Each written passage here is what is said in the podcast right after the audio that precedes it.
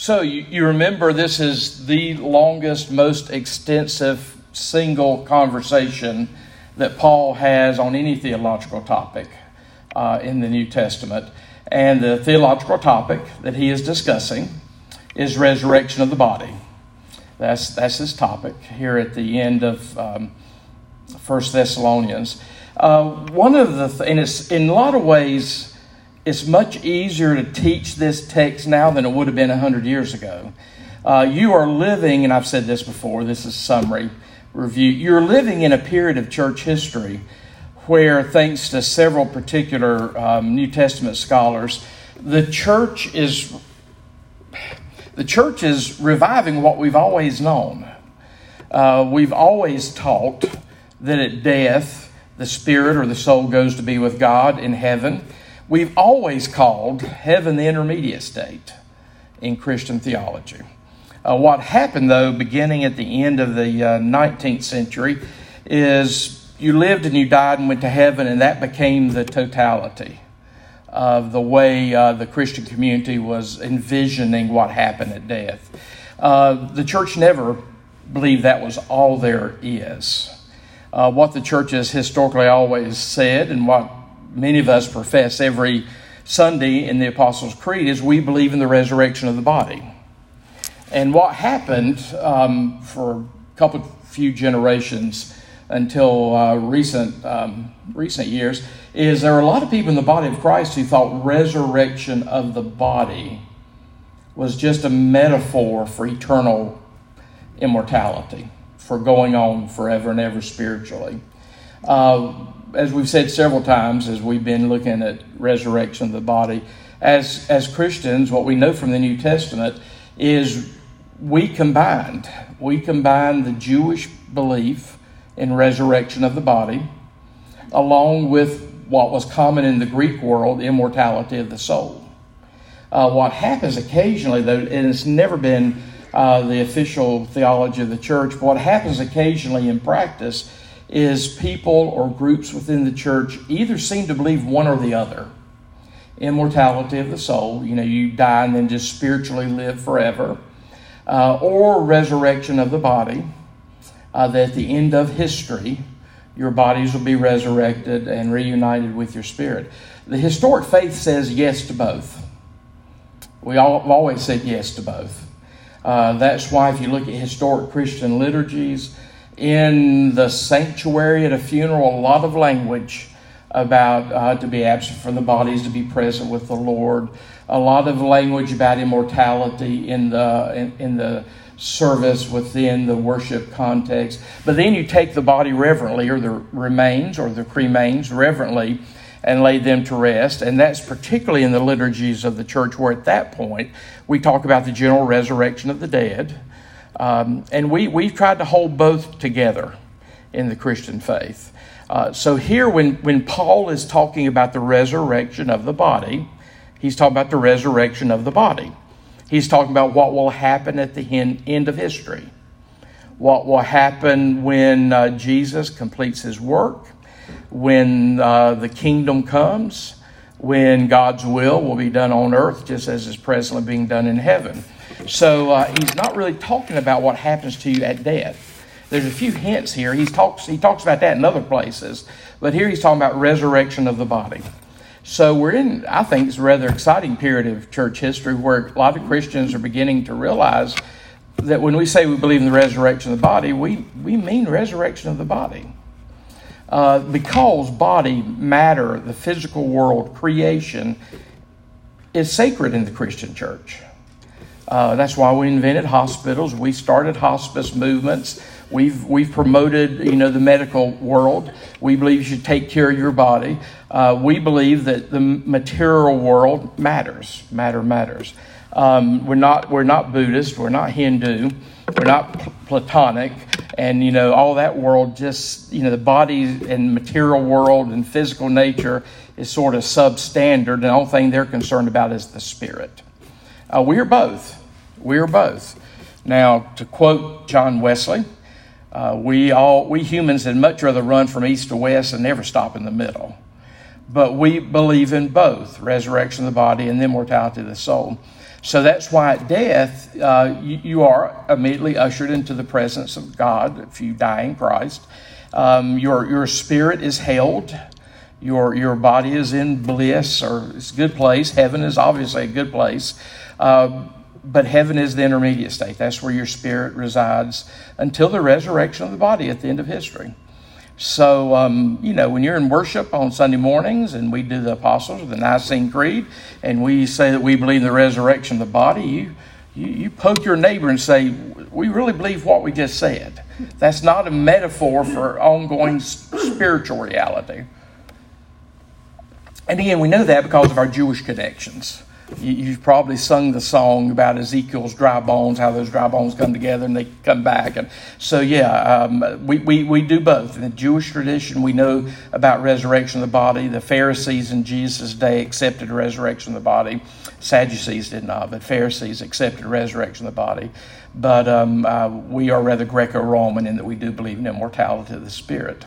So, what Paul is talking about here, he's trying to paint you a picture, trying to paint a picture of what the resurrection of the body at the end of history will look like. When the kingdom comes, when God's will will be done here on earth as it is in heaven. Um, you, you know, now again, by default, we act like we don't know, but you know what the Bible, you know what the Bible teaches. We don't just look forward to going to heaven. We do. But ultimately, beyond that, you, you've heard the book we look forward to the new heavens and the new earth that will come down. So um, hold that together. Uh, you can't do this section of 1 Corinthians without holding it together. He's talking about the resurrection of the body, so he's, he's painting a picture of what's going to happen at the end of history. So in 1 Corinthians 15, he presents the gospel, the basics of the gospel. Then he starts um, rhetorically, because these Greeks, these Greco Roman people in Corinth. That is a Roman colony made up of mostly Greeks. There's a few Jews running around, but they, they, they think that the Jewish concept of resurrection of the body is vulgar, materialistic, uh, not very spiritually mature. So uh, you're going to see that in just a second. Paul can get a little heated with his response to, to their questioning because they don't believe in the resurrection of the body. It's, it's just not part of the Greek world. Paul's trying to make them Christian, which means they got to be Jewish to a certain extent. Uh, but he's having a little hard time here. And you see that at the beginning of our text. So he's already talked about resurrection of the body in general. He's talked about how Christ was the first fruit, how because of Christ is something that is coming our way one day. So, and then last week he talked a little more about um, baptism for the dead. That was one of the topics from last week. So we're really in the meat of the chapter now, from verse 35 through the end of chapter 15. So he's still trying to use rhetoric, logic, to convince them of the reality of resurrection of the body, because that's a hard sell for Greeks. Look at verse 35. But someone will ask, How are the dead raised? With what kind of body do they come? So just kind of pause for a second. Uh, one, you're going to see this question makes Paul ir- irritable because they just keep asking it. The Corinthians have a hard time accepting resurrection of the body. Um, you're going to see that in a second. But before he paints the picture of what your resurrection body is going to be like, it would be really interesting if I go around the room and say, maybe you haven't read this. What do you think your resurrection body is going to be like? Uh, that would be an Ameri- That would be an interesting American. Um, it'd be interesting to see what Americans, how Americans would, would figure that one out. What the resurrection of the what what they would want out of a new body. Uh, I'm, I'm, I'm afraid I might know what they might want out of a new body, and it's not necessarily what Paul wants out of a new body, or what Paul says we're going to get out of a resurrection body. But he's going to start talking about what kind of body there it is in verse 35. The word body will occur nine times in this text. He is talking about a body. You know what a body is. Um, how are the dead raised? What kind of body? With what kind of body do they come? He is irritated. Verse 36 You foolish person.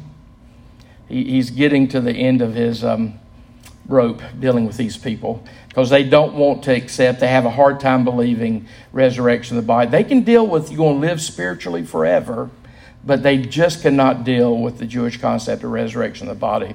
But Paul's still trying to work with them even after he calls them fools. In verse 36, you foolish person, what you sow does not come to life unless it dies. So he's going to use several examples here to say, you already know this you already believe this if you stop to think about it. Uh, so he's going to talk about how seeds have to die before they come back to life. Verse 37 And what you sow is not the body that is to be. In other words, you put a seed in the ground, what comes up out of the ground is going to be different, uh, connected. What, what you have to understand about resurrection of the body, there's going to be I don't know how to do this without using these words. These are the words that occur in theological discussion. There's going to be continuity and discontinuity.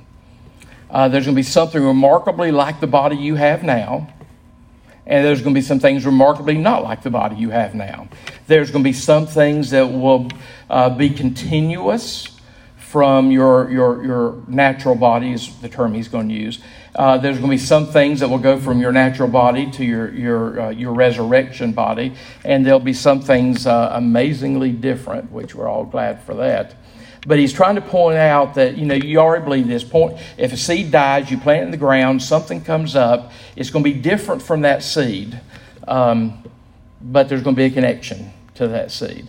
So, verse 37, when he says, And what you sow is not the body that is to be, but a bare kernel, uh, perhaps of wheat or some of other grain. Verse 38, But God gives. So, you need to just pause there for a moment. God gives. This is obvious what Paul's saying. Resurrection of the body, like about everything else in life, is a gift from God. Your resurrection of the resurrection of your body is going to be a new body that God will give you. So he says, But God gives it a body as he has chosen, and to each kind of seed its own body. What he's going to start saying here is going to be a little obvious. There are different kinds of bodies. He's going to point out that you already know that. There are different kinds of bodies. And he's going to talk about how we will have different kinds of bodies. We have one that's natural that we have right now, and then we have one that's going to participate at the end when the resurrection of the body comes. There are different kinds of body. Verse 38 But God gives it a body as He has chosen, and to each kind of seed its own body. Something different comes from the different seeds that are planted. For not all flesh is the same, but there is one kind for humans, another kind for uh, animals, another for birds, and another for fish. So he's saying there's lots of bodies running around. Don't just think there's one way to do body. There's lots of bodies to run around. He's going to continue. Verse 40 There are heavenly bodies and there are earthly bodies. And what he's talking about there is um, celestial, uh, stars, planets. You know, this is an aside. I offer you this at um, no extra charge. There's never, ever been, the historian in me knows this, there's never, ever been, well, I can't say never, there's never ever been any intelligent, learned, learned people in the West who ever thought the earth was flat. The ancient Greeks knew better than that. The ancient Greeks wrote about that. You see evidence in the New in the Old Testament that they knew that the earth was a sphere. You know, uh, people it really irritates me when they talk about some of us who are dinosaurs and we don't want to get with the modern era and they would say we're part of the flat earth society. I'm sure you've never been called to be part of the Flat Earth Society, but I have been called a part of the Flat Earth Society at times. Um, it bothers me because I don't think I'm that, but it also bothers me because it's so insulting to history. There's never been anybody other than your elementary school teacher who told you that Columbus thought he was going to float off the earth if he went so far. I mean, we know, we've always known the earth is a sphere, and that's why we've always known there's stars, there's planets. Um, We've got lots of writings about that. So he's talking about heavenly bodies, earthly bodies. He's, gone through all the different kind of animal bodies. Now he's talking about, you know, there's, there's stars, there's planets. Life comes in a lot of different forms. Uh, notice what he says there are heavenly bodies, earthly bodies, but the glory of the heavenly is of one kind, and the glory of the earthly is another. Heavenly bodies shine one way, earthly bodies shine another way. We have different glories. He's just making the case that we know there's great diversity in, in, in how life happens. Verse 41 there is one glory of the sun, another glory of the moon, and another glory of the stars, for stars differ from star in glory. The universe is amazingly diverse, a lot of different ways to do life. Verse 42 So, Paul says, so it is with the resurrection of the dead. What is sown is perishable, what is raised is imperishable. So the body you have now is perishable. The body you will get one day will be imperishable. What is sown, verse 33, is sown in dishonor. We know that the earthly body, at least I know my body falls in this category. It is corruptible, it's sinful, it fails, it keeps my doctors in business, it's not perfect. Um, that's the earthly body. That's what he means. Our earthly bodies are sown in dishonor. Um, we don't have we don't have perfect bodies. Our bodies fail us. Our bodies will continue to fail us at a more rapid rate as we get older. That's what he's referencing here when he says, you know, one body's perishable, one will be imperishable, one is sown in dishonor or corruption, but it is raised in glory. So, you, again, he's differentiating between our two bodies. Uh, now, these convince you there can be more than one kind of body. He's differentiating between our two bodies. It is sown a natural body. If your translation says physical body, um, you can I give you permission, exit out and put natural body. Natural body is a better translation uh, because your heavenly body is physical in a certain extent. Uh, again, if you want to get the Cliff Note version of what Paul thinks our resurrection body will be like, think of Jesus. Think of Jesus for those 40 days after resurrection before ascension. We see him we have all these appearances of post resurrection Jesus. We see him eating breakfast. We see him uh, cooking breakfast. We see that he has his physical scars. Remember, he shows them to Thomas. Um, but he showed up in some rooms without having to open locked doors. There are a few times they thought he was a ghost.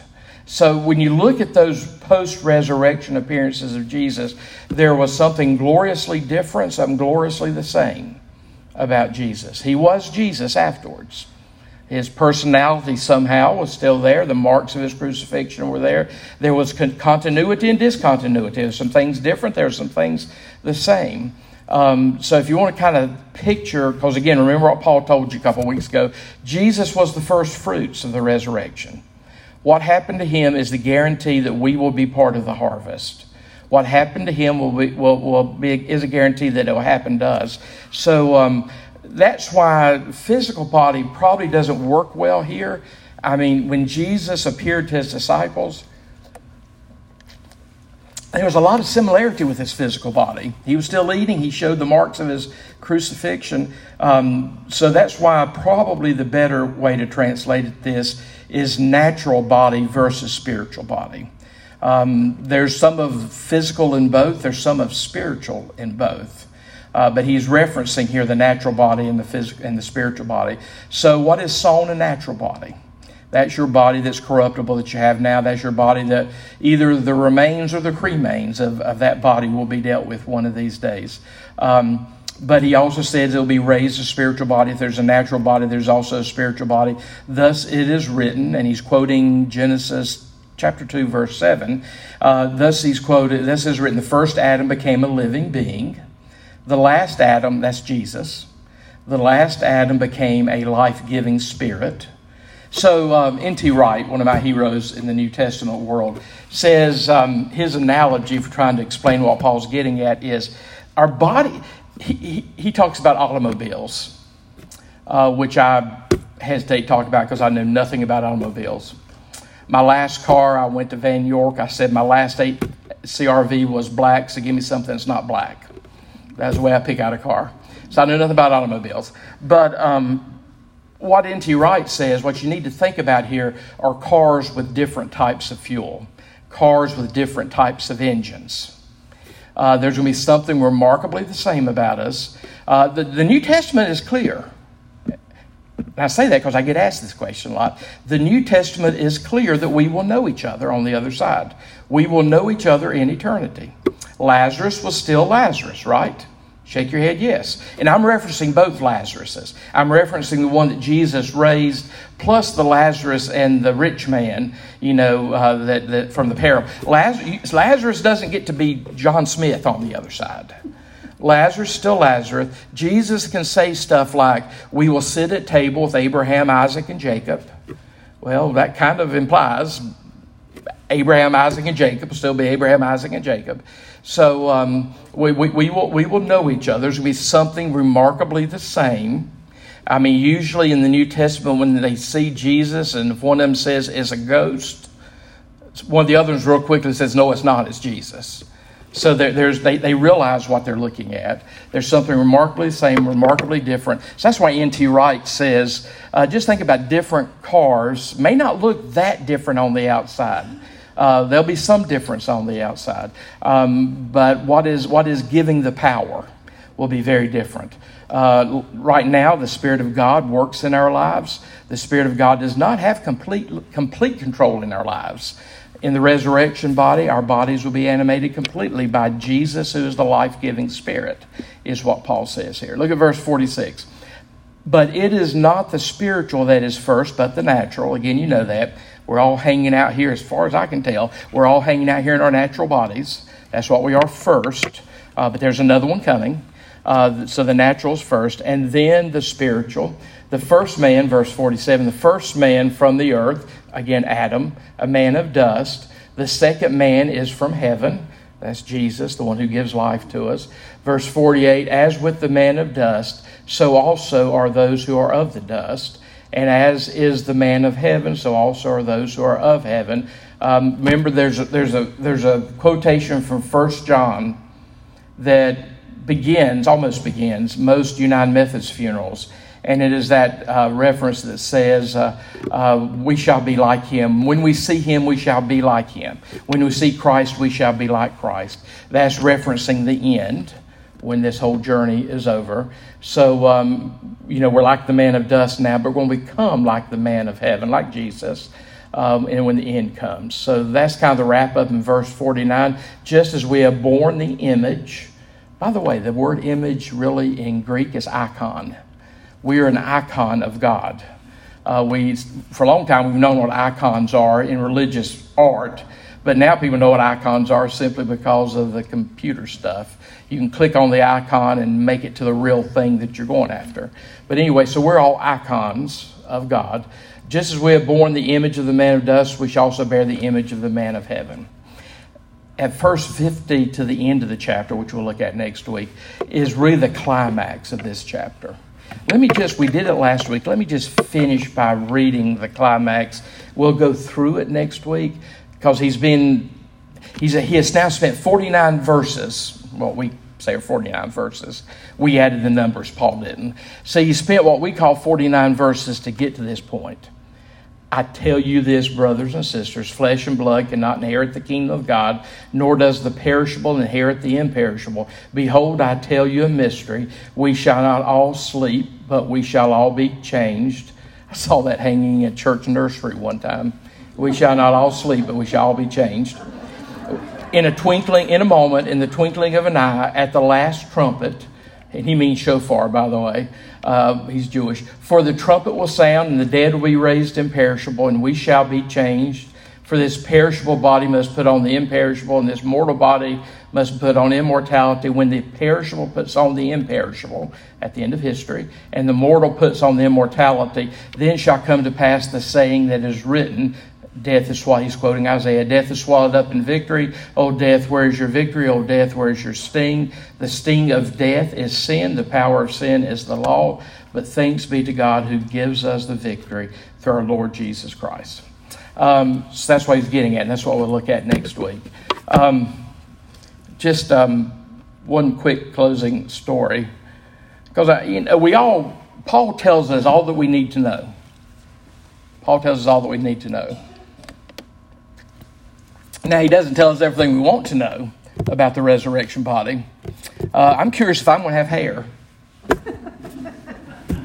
Maybe, maybe not. Paul doesn't, he's not concerned about my head. Um, but just to give you a little interesting piece of church history, and I may have said this at some point if I had a reason to. Uh, St. Augustine, who was a brilliant church uh, father, um, I have great, great esteem for St. Augustine, but he had his off days too. Uh, at one point in his just massive writings, at one point in his writings, uh, he was trying to think about what we're going to look he, he was trying to be more specific than Paul was about what we're going to look like. And he came to the conclusion, at least in that moment on that day, that we're all going to look like we looked at age 33. Jesus died at age 33. Uh, I don't know. I don't know if age 33 is my favorite, but um, you know that's where somebody should have said to Augustine, uh, listen to Luther, speak when Scripture speaks, be silent when Scripture silent. So there, there's a lot that we don't know about the resurrection body. But I'm glad that we're in a period of history where we are recapturing the fullness of Christian faith. It's not just about dying and going to heaven. That's wonderful. Um, as a matter of fact, N.T. Wright, who's been one of the New Testament scholars who's reminded the church to read the whole book and to listen to all of Christian faith, uh, he likes to jokingly say to groups, Heaven's not the end of the world. And it's not. That's the intermediate state. Uh, we, we rest in peace, we rest in joy, we're in the full presence of God to await the end when the new heaven and the new earth comes down. And all of creation will be redeemed. Again, God wants to redeem all of creation, um, not just your spirit. Yeah, all of creation, not just your spirit. That's why I'm also convinced my dogs are going to be part of that. The lion shall lay down with the lamb. Read the beautiful imagery in the book of Isaiah about the final kingdom, the peaceable kingdom. Uh, God didn't create anything for the garbage heap. And that's why we can't let go of um, the resurrection of the body. We cannot let go of the sacredness of matter. That's why when you die, whatever form they bring you to the church in, remains, cremains, um, the church's responsibility is to treat that with great respect. Whether I'm, I'm bearing remains or whether I'm inurning cremains, we do that with great, great respect. Um, because when you die in this life and you lose the natural body, you're not completely through with that body at that point. Um, cremation, by the way, is no issue for God who can resurrect. That seems to be people's question. I mean, if God can resurrect, He can handle the details. Um, but what we can't let go of is the doctrine of the resurrection of the body. Um, oh, that's that's that's biblical. That's who we are. So next week really is the climax.